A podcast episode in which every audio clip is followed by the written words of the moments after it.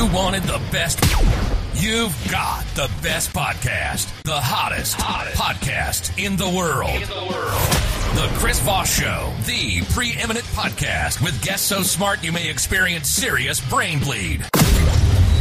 Get ready. Strap yourself in. Keep your hands, arms, and legs inside the vehicle at all times, because you're about to go on a monster education roller coaster with your brain.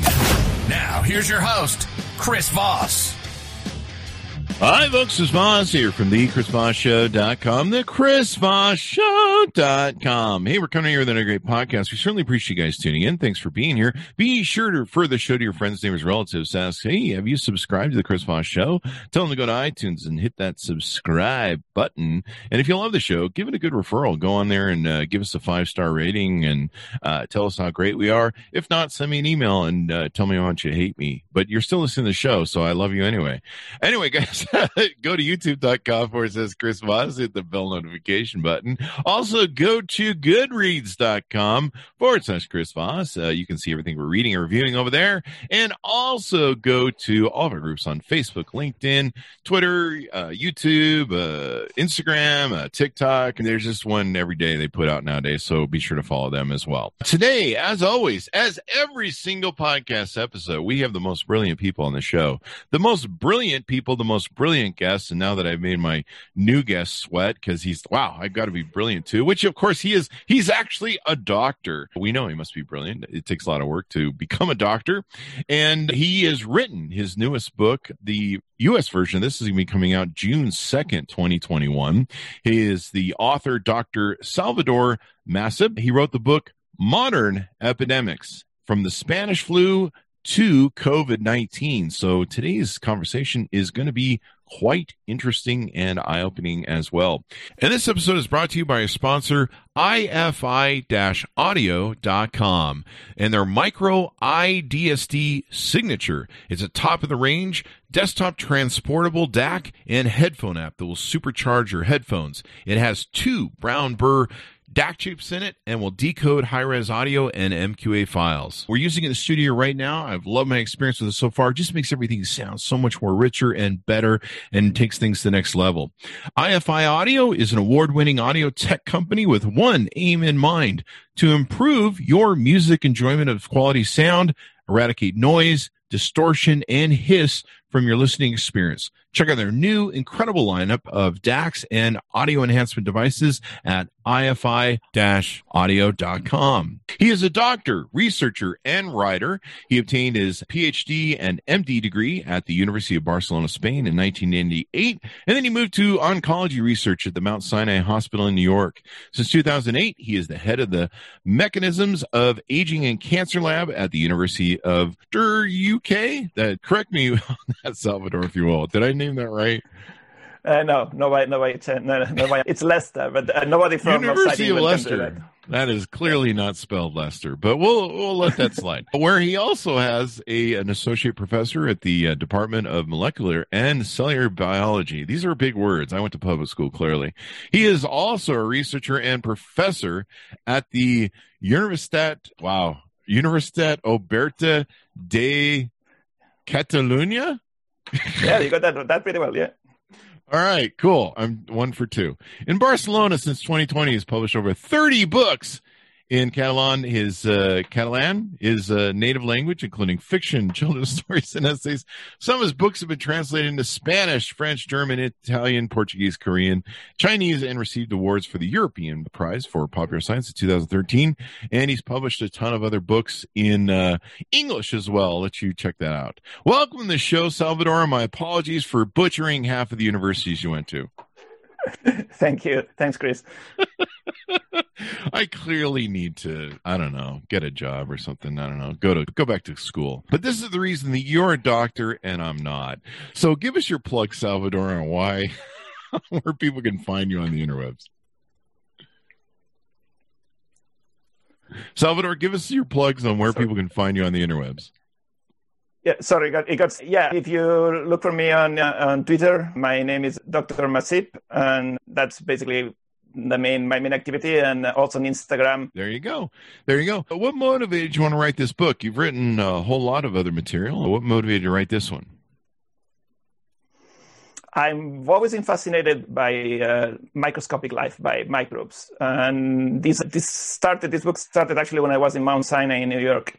And I was working on cancer, but I had a few friends that were working on viruses. So one of these things that you go there and say, oh, what are you working on? And I started getting interested in that. And we did some collaborations, and I thought, it's amazing. I clearly know nothing about microbes. So let's do some research and let's learn about this. And all that interest led to realizing that microbes, or all the microscopic world, is quite unknown. The average citizen doesn't know much about viruses, bacteria, and so on. So I thought, okay, might as well share some of that knowledge and try to write a book that explains a bit what are microbes, what is a bacteria, what is a virus, why it's important, why they can be good, they can be bad. And this is how this book started. And this was 10 years ago. And that's when I wrote the first version of the book. And this is the updated version now to include COVID and other stuff. Cool, man. That's awesome. So give us an overarching thing of the book, what it's about and what it entails in detail. What or I not wanted, detail, just how much time do you have? Read the whole damn book. So my main goal was basically to study the relationship between humans and microbes, because we see bacteria, viruses as our enemies, and we are here fighting a war. And you can always hear, especially now with COVID, everything you can hear is the war against COVID or the war against viruses. But actually, we coexist. We share the same planet. There's many more microbes than humans in the planet. So, and if you put them all together, they would weigh more than all the animals in the planet. So we are sharing the same space. And this means that it's not only a war, it's a relationship that has good things and bad things. And actually life would not be possible without viruses and bacteria as we know it. And the problem is that some of them, yes, do cause disease, and they are a big issue. And we're in the middle now of a pandemic, so I don't need to explain to you how bad things can get. But there's also a lot of bacteria that are actually needed. So we are full of bacteria, actually. Our bodies have as many microbes as human cells. You have probably is a mix. The human body is a mix of human cells and a lot of bacteria and viruses that are living with us inside and outside our bodies that actually help us in our sort of everyday functions in our body. So that's what I wanted to explain in the book. So there's good bacteria, bad bacteria, and bad viruses. And more than trying to fight them, we need to understand them first. And if you understand them, then I think you open the door to a very interesting world, a lot of things that you can learn about them. Yeah, that's really interesting. Wow, I just feel like a polluted junk heap right now, like a little garbage. Why do I bother cleaning my house if half of me is walking bacteria? It seems like indeed. Yeah, actually, but it's better if you have your bacteria and you keep it healthy. Sure. For the average adult, if you have a 70 kilogram, sorry, I wouldn't know the US equivalent, but out of 70 kilos of a human body, it would be 2 kilos of bacteria and viruses if you put them all together. So it's quite a nice chunk, quite a chunk of microbes that we have on top of us. But actually, over the years, we're realizing that the bacteria we have, for instance, in our insides, in our stomach, and in our gut, actually, it plays a big role in our health. Depending on the bacteria you have in your gut, that can influence whether you are thin or you are fat, or whether you are healthy or not healthy. And it can even influence your mental health. So things that you would say, how is that happening? So this is very interesting. So how these small things, these microbes actually influencing things like your brain. So a lot of research here. Yeah. And this is really interesting. So if I'm overweight, it can affect it's a dumb question, but I'll ask it anyway. So if I'm overweight, my microbes can fuck me up in the brain and stuff? It's a bit more complex than that, but yeah, I think it's a two-way street. What you eat determines what kind of microbes you're going to have in your gut. And these microbes are going to influence also how you process food. And they could eventually have some influence in your brains, good or bad. So this is a field that is starting now to explode, and there's a lot that we don't know yet, but I think over the years it's going to become more and more clear that this symbiotic relationship we have with our bacteria it's not only something that happens in infections. Like one of the things we know is that our bacteria help us prevent infections by the bad bacteria. But it goes farther than that. It goes up to other aspects of our health, from mental health to anything else that our body is processing. That's interesting. You talk about in the book, you start with the Spanish flu, and you talk about what that is about and the origins of that. Tell us about what you discuss on that topic and how you take that all the way up to COVID. Yeah, I think actually to start with Spanish flu, we need to say that it's not the best name because it was not Spanish flu. It's actually probably coming from the US, so it should be perhaps called the American flu. The problem is that Europe was in the middle of a war at the time, and this was 1918, the First World War, and nobody was paying much attention to infections. And Spain was the first one to say, oh, look, there's a new infection here, there's something happening that is different. And that's why it got stuck as a Spanish flu. And actually, since from then until now, there's been this tradition of assigning names to the diseases related to the place where they were discovered. That's why we have Ebola, and we have other diseases that had names of places. Now we're trying to change that because that it's not seen today. That's why COVID is not called the Wuhan syndrome or something. It's just, it has this different name. Basically, the Spanish flu is probably the last big pandemic that hit us before COVID. And there's definitely a lot more in the book. Actually, I talk about other pandemics before that. And since we have records, historical records, we have notices and stories about infectious diseases, epidemics, pandemics, things that are basically part of our history. And Spanish flu, I think it's important because it hit the world in a way that was perhaps at that time seen as something that maybe that was it could not happen at that time. This was the beginning of the 20th century. We already started having more knowledge about science, and we were still being hit by a new virus, in this case, a flu virus that caused millions of deaths. And it was thought after that was basically the last big one. So because after that, we started having antibiotics that helped with the control the bacterial diseases. We started having antivirals to control the viruses. We started having vaccines. And I think we started the 21st century with the idea that this is not going to happen to us again. So pandemics like the Spanish flu or big crisis like that, it's not going to happen. Obviously, we were quite wrong, as we all know now, in the middle of the COVID pandemic, which I think it's been a bit of a wake-up call to remind us that we are here, again, sharing this planet with a lot of microbes that may have sometimes the idea to just cause a pandemic, and that still can happen. And although we have great tools, obviously, what's happened in this pandemic has been amazing, how we managed to develop this vaccine so quickly. So this is an amazing scientific achievement. But even there's already more than 3.5 million official deaths of COVID. So we're still quite vulnerable to new viruses or new bacteria or whatever. So this is a bit what the book is about, how something that historically has been part of our lives, of human history, this interaction with bacteria, now still is a problem, and we need to still be aware of this. And it's not only COVID that is a problem. We have other pandemics that we don't talk about. We have the AIDS pandemic, which is still very much going on in some parts in the world. We have the flu that keeps coming back, and there's still danger that we may have another pandemic due to flu. There's tuberculosis. TB is a disease that's forgotten. It's a 19th century disease, but it's actually happening, and it's parts of the world. You have this antibiotic-resistant TB that could be quite an important issue. We have malaria that kills millions of people and is still a very big problem in some parts of the world. So in places like the US or in Europe, we tend to overlook these facts because we are quite okay here because we are not usually hit by these pandemics. And we think, oh, that's not a problem anymore. It is a problem. And not only that, but it can become an even bigger problem if we enter a pandemic like we are now, where the whole world now becomes part of this issue, this problem, and we all need to work together to try to find a way out. Yeah, most definitely. My understanding of the reason they call it the Spanish flu, my understanding, and so quote unquote, was because no one wanted to talk about it or acknowledge it, and the Spanish press was the first to call it out and be like, hey man, this is like a thing. And that's how they got stuck with the moniker of the Spanish flu. And it doesn't matter where it comes from. It's a pandemic, right? Yeah, that's something that I don't think we realize now. Pandemic means a worldwide problem. And we're still thinking, oh, my country's doing fine. We're well vaccinated. This is okay. No, it's a pandemic. Until the whole world is vaccinated, this is not going to end.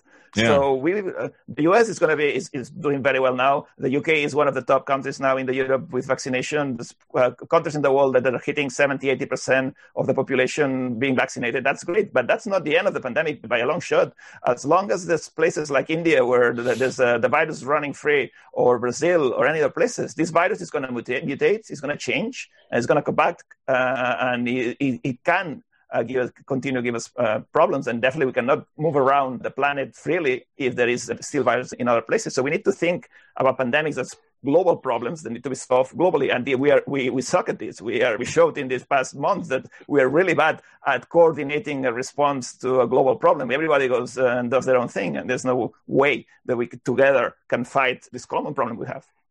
Yeah, it's really interesting. People are resistant to, especially Republican politicians here, resistant to the WHO, overseeing government, worldwide body of outbreaks like this. And I imagine there are other countries and leaders that are as well. They don't want to fall under the rule of these things being called out, but we've seen the fallout and the damage from it. What's interesting is what you talked about, and something I thought about, I know that the Spanish, or I don't know this, but my understanding of the Spanish flu, one of the reasons it was brought back to America and hit us hard was because the returning GIs brought it back.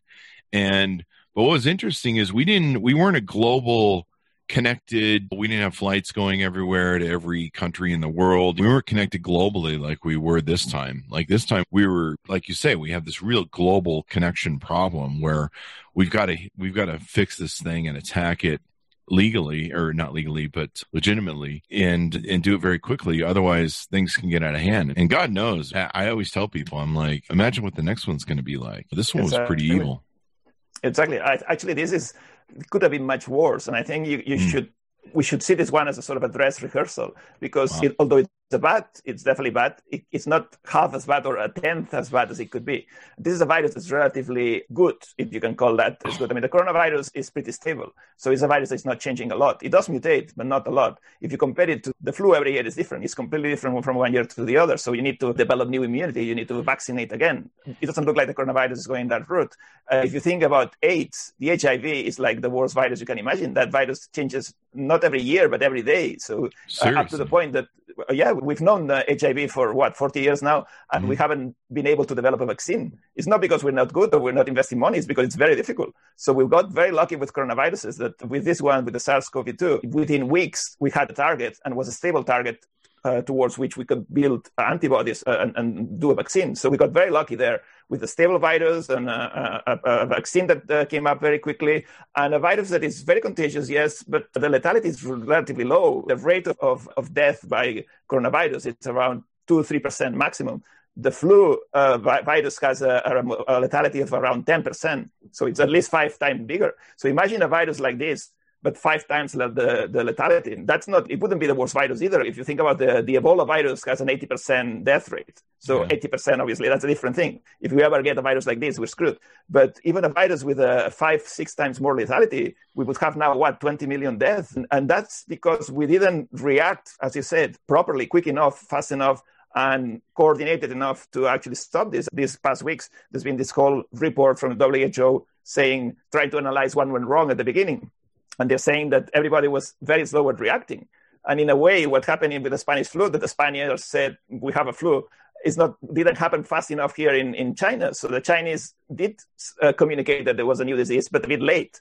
And then the WHO perhaps took a bit too long to say this was becoming pandemic. And this delay at the beginning is what's allowed for this sort of big ramp up at the beginning of the pandemic that led to the huge number of infections and the huge number of deaths. And again, this is a relatively benign virus compared to other viruses we know. So with a real aggressive virus, we would have the death toll would have been completely disastrous. So we should learn from this. We should realize that this, could be seen as a dress rehearsal. It's a pretty bad disease, but it's not as bad as it can be. We can be hit by a much worse virus in the future. So let's try to get our act together and find a way, like you were saying, WHO, for instance, it should be a sort of an organism that oversees the response to these sort of problems. And now it's seen more as a sort of a consulting body that you may or may not pay attention to. That's not how we can face a sort of a global problem like this one. Yeah, we even had an idiot remove us from the WHO, the United States. Indeed, I mean, you just can't even measure the dumbness of something like that.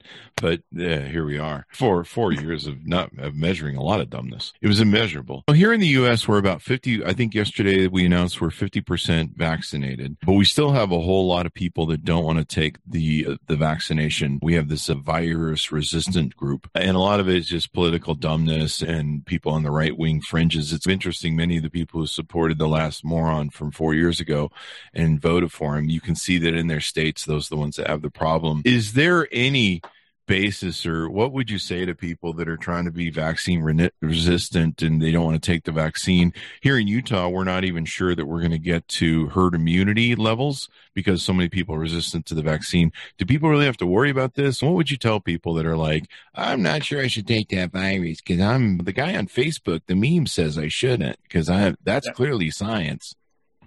No, it's a big issue. It's a problem, and we laugh about it and we mock it because it looks a silly thing, but it's becoming a serious problem for everybody. Because vaccination, some people see it as an individual act of freedom. So I vaccinate myself because I want to get vaccinated. But it's not only that; it's the thing that you do for the community.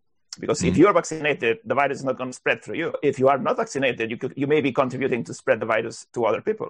So it's not only, you cannot just think about this is a personal choice. It is up to a point a personal choice, but it's also a choice you do for the community, for the global health. And that's, I think, it needs to be stressed. Now, what are the issues with vaccines? Are you afraid because they're not safe? That's not true. Vaccines, you have tons of data showing that vaccines are safe. There's no problem about that. Obviously, there's the rare side effects. Yes, we know about those, and there's been detected, and they are now, we are aware that they may happen, 1 in a million or whatever. And if they happen, they can be treated.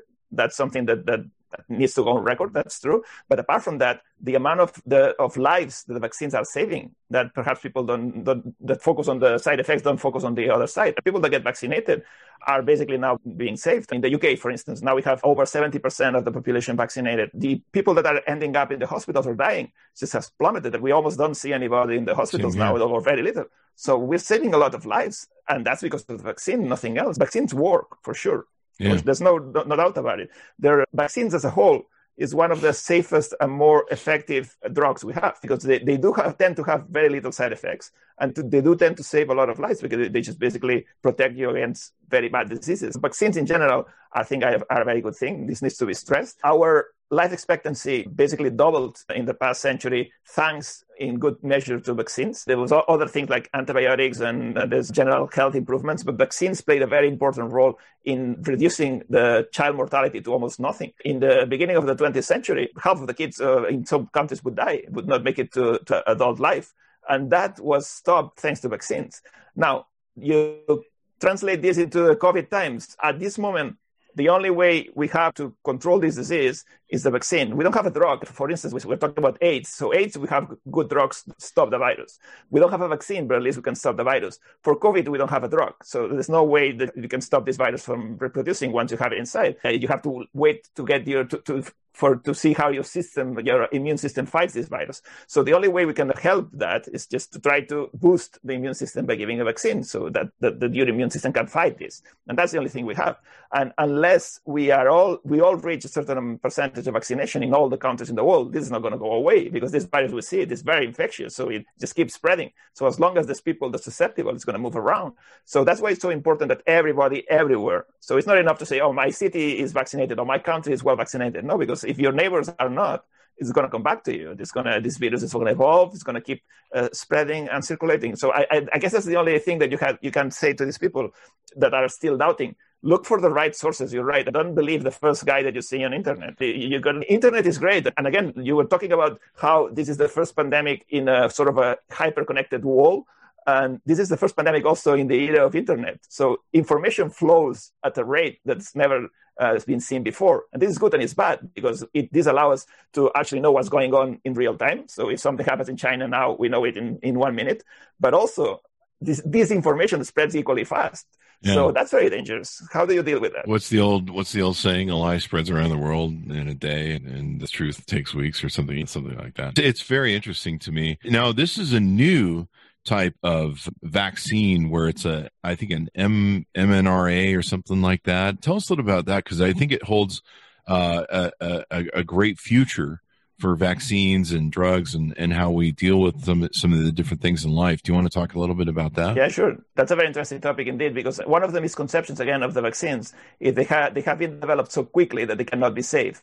And that's not really true. They have been developed quickly, but the final stages. So this is not a technology that just appeared out of nowhere in 2019. mRNA vaccines have been researched for the first time that somebody mentioned this idea of the mRNA vaccines was in 1989. So it's been around for 30 years, the whole concept of how you develop an mRNA vaccine. And they have been developed and studied, and all the processes have been studied very carefully. The problem is that none of this had reached yet to the stage of a clinical drug that you could give to people in 2019. There were clinical trials already for vaccines with that technology, but since there was not an urgency, it was going on the background. And probably in the next 3, 4, 5 years, we would have probably seen the first mRNA vaccine reach the clinic. But since there was this urgency now, a lot of money and effort and manpower was poured into finish the development of this drug. And what it does, actually, this kind of vaccine is very interesting because vaccines started as you basically get the virus or whatever microbe that you want to protect against, and you inactivate it, and then you inject it.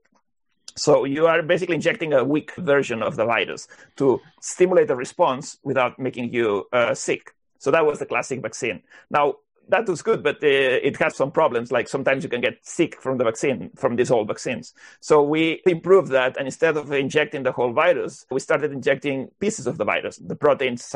Virus is basically some sort of different shapes, but it has a sort of a capsule and then some genes inside.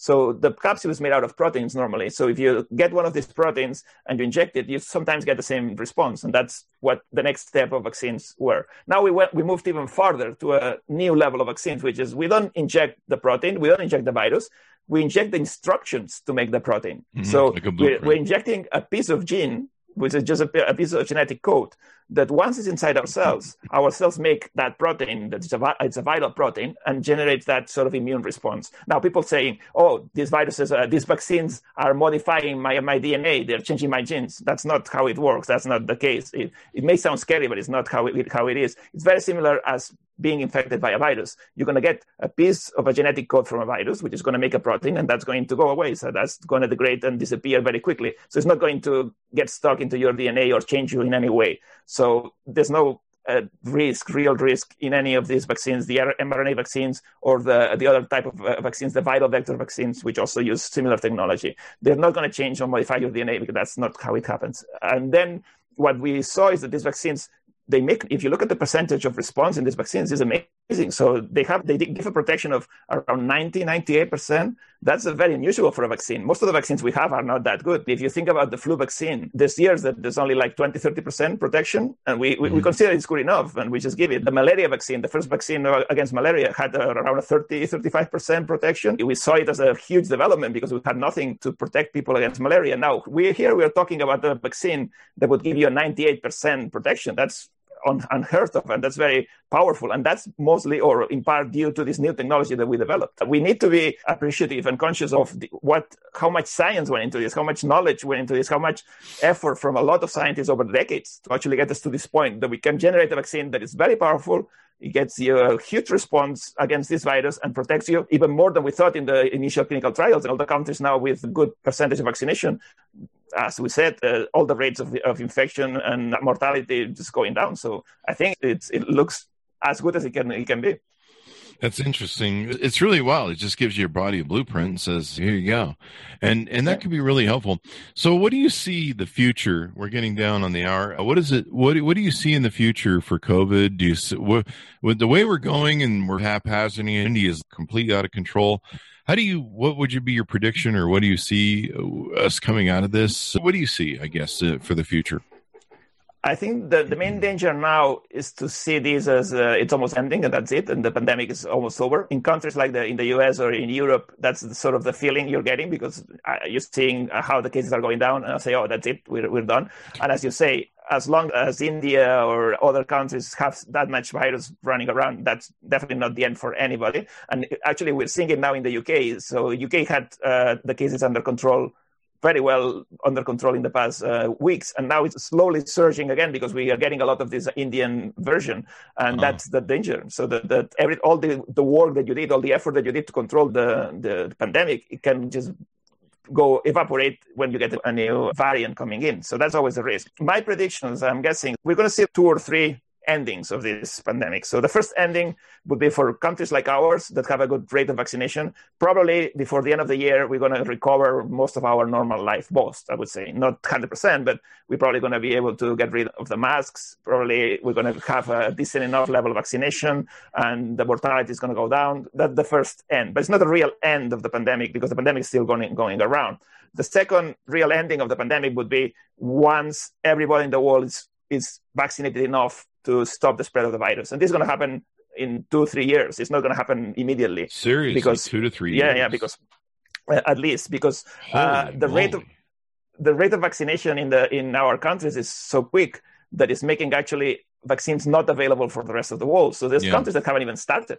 Yeah. So there's a lot of places in Africa, South America, they have almost nothing to go around. So these guys are going to start vaccinating these years, hopefully, but it's going to take another year perhaps to get the full population vaccinated. So we're looking around at least another year or two to get to a good level globally. So that would be perhaps the second real end of the pandemic. But then we're entering the post-pandemic stage. This virus is not going away. This virus is here to stay, like the flu virus, like any other viruses that we have. So we're going to have to learn to live with this virus. So what does that mean? It means that probably once we're all vaccinated and we have immunity, maybe this virus is going to keep doing spread a bit. Or here, there might be an outbreak in that place or the other one, maybe a new variant coming. We may have to revaccinate part of the population like we do with the flu every year. So we have to see exactly what's going to happen, how this virus is going to become part of our life. But it's not going away, that's the thing. So we're going to have it under control for sure, but still we're going to have to deal with it. So would technically the pandemic not be over for 2 to 3 years then? If you remember, the pandemic is the worldwide kind of problem. Yeah. The world is not going to get rid of the virus this year. And we're so interconnected with flights and ships. Yep, and that's the thing. So as you do the Olympics in Tokyo, what's going to happen? Yeah. So you're going to spread the virus. I mean, that's going down. That's a given, right? Oh, man. Wow, man, you just blew my freaking mind. I was thinking this would be over the end of this year the way I was going, and you're definitely on the big picture. I think I'm American, so we don't give a shit about us. Classic asshole American. Anyway, but no, that does make sense. I've been watching the bodies they're burning in India and just the extraordinary fallout there, and it's just heartbreaking. But so this is where we go. And I've heard that they may have to update our shots, and I've got mine. I've got the 5G right here. Bill Gates. He's not home right now. So I think he's out looking for a new wife. So there's that. We're rounding up the hour. Anything you want to touch on in the book to get people to go out and buy or tease out, so get people to go pick that baby up? Yeah, sure. Everybody go out and buy this book. It's full of good stories about viruses and bacteria. I think it's a mix of history lesson, if you want, a bit going through the ages, how bacteria and viruses play a role. And obviously for the American continent, it was a huge difference, a huge impact that when the Europeans came and discovered, if you want to call it like that, America, they brought into America a lot of diseases that the Americans didn't have at that time. And that's how basically the whole conquest of America happened, because all the Native Americans were dead within a year due to the diseases, not due to the superiority of the Spanish army, just because they were getting killed by all the bacteria and viruses that we brought to the new continent. So this is a part of the book as well. There's pieces of history that are interesting. Also, a bit of how we got to this point where we now have antibiotics and vaccines and everything, how we developed these tools. What are the most important dangers we have right now? We're facing, and we're talking about malaria, TB, all these things, how this may play a role. And obviously COVID, how are we dealing with COVID and what's going to happen with it? So if you are into this sort of stuff, I think me as a scientist, I like reading about science, but I think it's important that everybody has a bit of knowledge about science, because today we're talking about mRNA, and most people don't know even what RNA is. And I think nowadays you cannot afford not to know this. I mean, because they're going to inject you with RNA, and you need to know what RNA is because it's going to go into your body. So I think a bit more knowledge, basic knowledge on science. I think everybody should, not only this book, but everybody should go out and read science books, because science books, if they are well written, they're fun. There's a ton of good writers out there that can make it interesting. Yeah, they need to quit reading the books that aren't science. The one thing on this book, if you have relatives or friends that are resistant to getting the vaccine, would this be a good book to give them, or at least hit them with?